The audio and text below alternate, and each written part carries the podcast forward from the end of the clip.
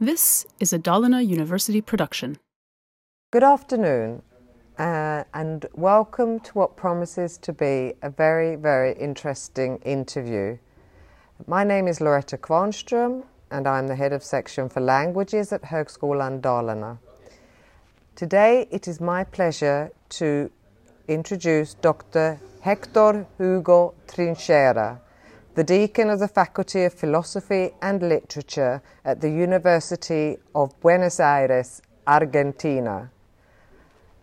Uh, and unfortunately, uh, my Spanish is not too good, so I have employed the services of one of our lecturers here at uh, Högskolan Dalarna, Fernando Camacho, who will be interviewing Dr. Trinchero Buenos días, bienvenidos a este interesante seminario con el doctor Hugo Trinchero, antropólogo, decano también de la Universidad de Filosofía y Letras de la Universidad de Buenos Aires.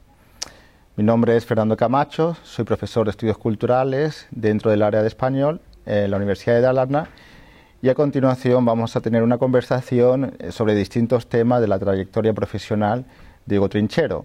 Eh, Hugo Trinchero está aquí aprovechando un viaje que ha realizado a Suecia por distintas ciudades, entre otras Uppsala, Estocolmo, Gotemburgo y por supuesto Falun, con el interés y el objetivo de intentar formalizar algún tipo de acuerdo, convenio con nuestra universidad en vistas a una futura colaboración, intercambio de profesionales, eh, profesores y estudiantes.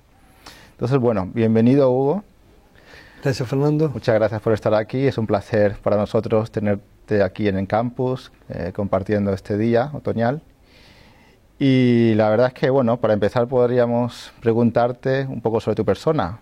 Exactamente, ¿quién es Hugo Trinchero?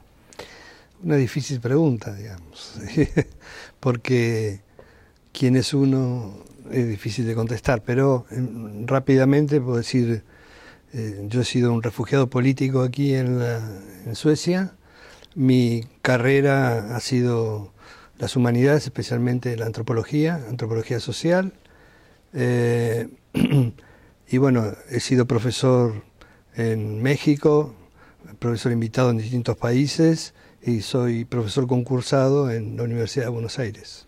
Además ocupas un cargo de responsabilidad. Actualmente soy decano, decano de la Facultad de Filosofía y Letras de la Universidad de Buenos Aires. Muy bien, has comentado que eres antropólogo y sabemos un poco por las conversaciones que hemos tenido antes que trabajas fundamentalmente la antropología económica y también los estudios étnicos. Eh, ¿Nos podrías comentar un poco cuál ha sido tu trayectoria profesional y académica dentro de estas dos ramas? Sí. Eh, bueno, la antropología, eh, antropología económica se llama la cátedra en la cual he concursado mi plaza en la universidad. Me interesa el tema para pensar críticamente la economía, la economía política y sobre todo vinculado porque creo que así está, con los estudios étnicos en América Latina, porque hay una tendencia a pensar los pueblos originarios de América Latina aislados del mundo económico contemporáneo, cuando en realidad son parte de él. Entonces me interesa mucho esta relación que hay entre las comunidades originarias en América Latina y especialmente en Argentina y el desarrollo de la, de la economía y la economía y la política. ¿Cómo afecta estas eh, disciplinas en las que trabajas a tu vida académica profesional? ¿Se ven alteradas en el hecho de compartir responsabilidades con el puesto de decano también o logras encontrar tiempo para trabajar en ello? Lógico que, que hay, hay ahí una, ciertas incompatibilidades o ciertos problemas de tiempo, pero como uno ha formado equipos de trabajo eh, y lo sigue, eh, trato de, que, de, amortiguar esa, esa contradicción aparente que puede existir. Así que yo sigo dirigiendo doctorandos, sigo dirigiendo equipos de trabajo, este, sigo perteneciendo al Consejo Nacional de Investigaciones Científicas de Argentina, CONICET, que soy investigador principal de, del CONICET, y ahí va mi vida, pues me falta un año todavía más de mi gestión, y luego volveré a la investigación en, forma sistemática. Eh, antes veníamos conversando sobre algunos de los proyectos que tienes en marcha. Eh, algunos los he encontrado sumamente interesantes. Sería sumamente gratificante para nosotros que compartieras esta idea de la que me mencionabas antes. Sí, eh, en principio, yo te digo, estoy aquí porque estamos en un proyecto Erasmus Mundus de intercambio con universidades europeas y latinoamericanas. Y en ese contexto, yo tengo un proyecto ya que ya lleva un tiempo, que estoy tratando de impulsar en mi país, en América Latina y, por qué no, en Europa también, que es la construcción de un nuevo modelo de universidad, una universidad latinoamericana eh, para la UNASUR, eh, con objetivos un poco distintos a los de las universidades tradicionales y que de alguna manera satisfaga la demanda de formación y profesional y científica de los jóvenes para esta etapa que se viene en América Latina, que es muy, desde mi punto de vista, muy prometedora y muy interesante. ¿Qué nombre le habéis pensado darle a la universidad? Y Universidad de la UNASUR, U-NASUR.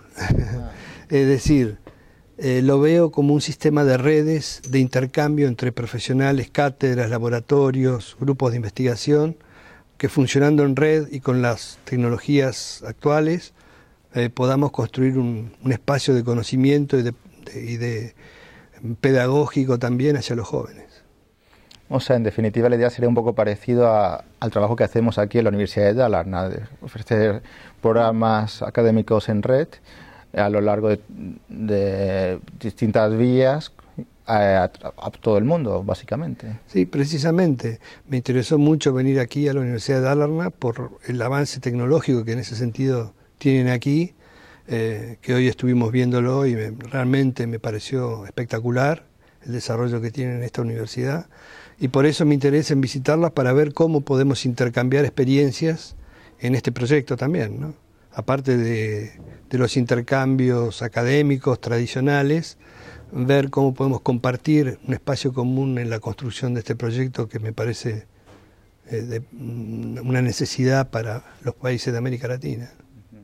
Exactamente, ¿has pensado cuáles áreas serían las privilegiadas o las principales dentro de esta Universidad de UNASUR en las que enfocaríais el trabajo en la sí, primera etapa? Fundamentalmente, lo que yo creo es que eh, lo que está sucediendo en América Latina, en distintos países, es este, gran, grandes procesos innovadores en la gestión política, económica y cultural que no se están sistematizando, que no, no está habiendo lugares de construcción de esta memoria reciente, eh, que es un proceso que creo yo se da por primera vez en 200 años este, y eso genera una expectativa muy importante. Sin embargo, no se está sistematizando en términos colectivos, sino eh, en términos personales o privados o, de, grupos, de laboratorios, de cátedras, pero no en términos de red, conjuntos.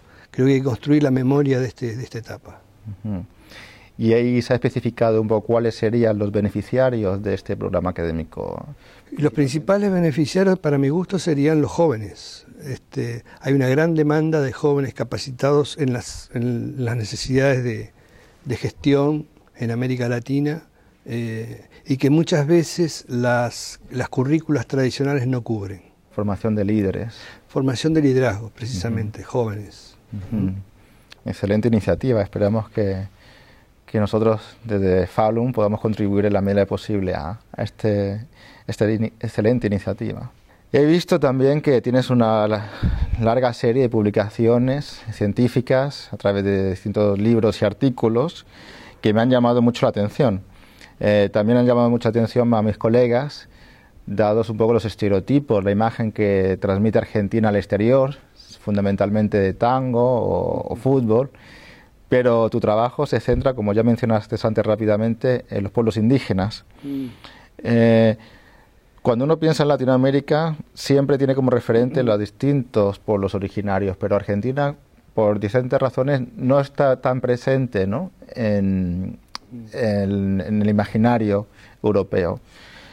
¿Qué nos puedes contar un poco de la situación de los indígenas hoy en Argentina y cómo viven este proceso político tan interesante que está ocurriendo en este momento?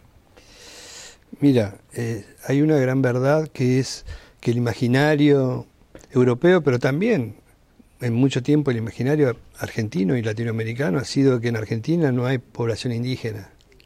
Este, que en su momento en la formación colonial y republicana fueron exterminados. Cosa que ha sido verdad, el intento fue ese.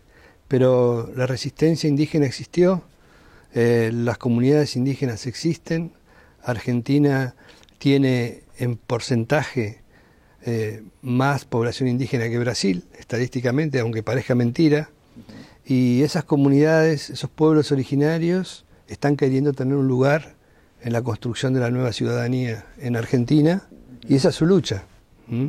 Esa es su lucha, esas son sus...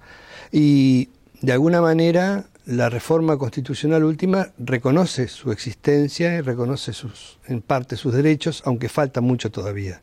En eso están, creo, las comunidades, este, y desde mi punto de vista deben ser ellos los, los que tienen que hablar por ellos, pero puedo decir que hay un gran movimiento indígena en Argentina en articulación con los movimientos indígenas que hay en toda América Latina y Argentina se está mirando por, tal vez como nunca al interior de América Latina.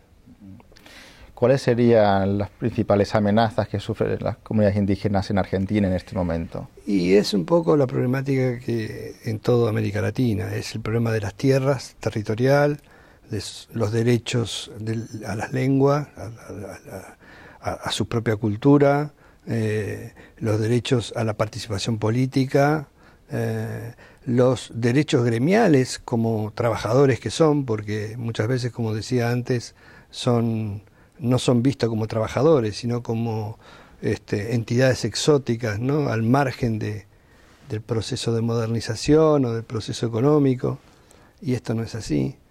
Así que, bueno, esos son los, los, temas que, que, más nos movilizan a nosotros, porque estamos en un momento en que este, la Argentina como América Latina está reconstruyendo derechos. Y en eso están también, creo, las comunidades indígenas. Muy bien. Sumamente interesante, Hugo. Bueno, ya para ir terminando, una última pregunta eh, que nos inquieta al equipo de, la universidad aquí en Dalarna es conocer un poco de tu pasado aquí en Suecia. nos comentaste antes que llegaste en calidad de refugiado político y me gustaría mucho que nos detallaras un poco cómo fue tu integración en Suecia, cómo fue el recibimiento y cómo fueron estos primeros años en el país. Bueno, debo reconocer que Suecia fue un gran anfitrión para muchos de nosotros que sufríamos persecución política en América Latina eh, reconozco en Ulos Palme un gran líder de este país, que desgraciadamente tuvo el fin que tuvo. Eh, y Suecia me brindó la oportunidad también de formarme en antropología, porque yo hice aquí estudios de posgrado en historia económica y antropología, lo que me permitió a mí formarme, luego hacer el doctorado en Argentina cuando pude volver, este, pude seguir investigando eh, en México eh, sobre cuestiones indígenas también de América Latina. Este, bueno, o sea, yo le debo a Suecia esa posibilidad en momentos muy duros para, para todos nosotros.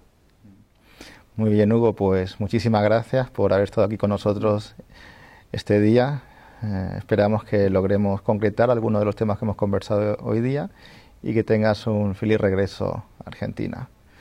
Bueno, con esto terminamos la entrevista de hoy día y muchas gracias a los espectadores por haber asistido y escuchando esta interesante conversación y esperemos que volvamos a encontrarnos en futuras ocasiones. Gracias.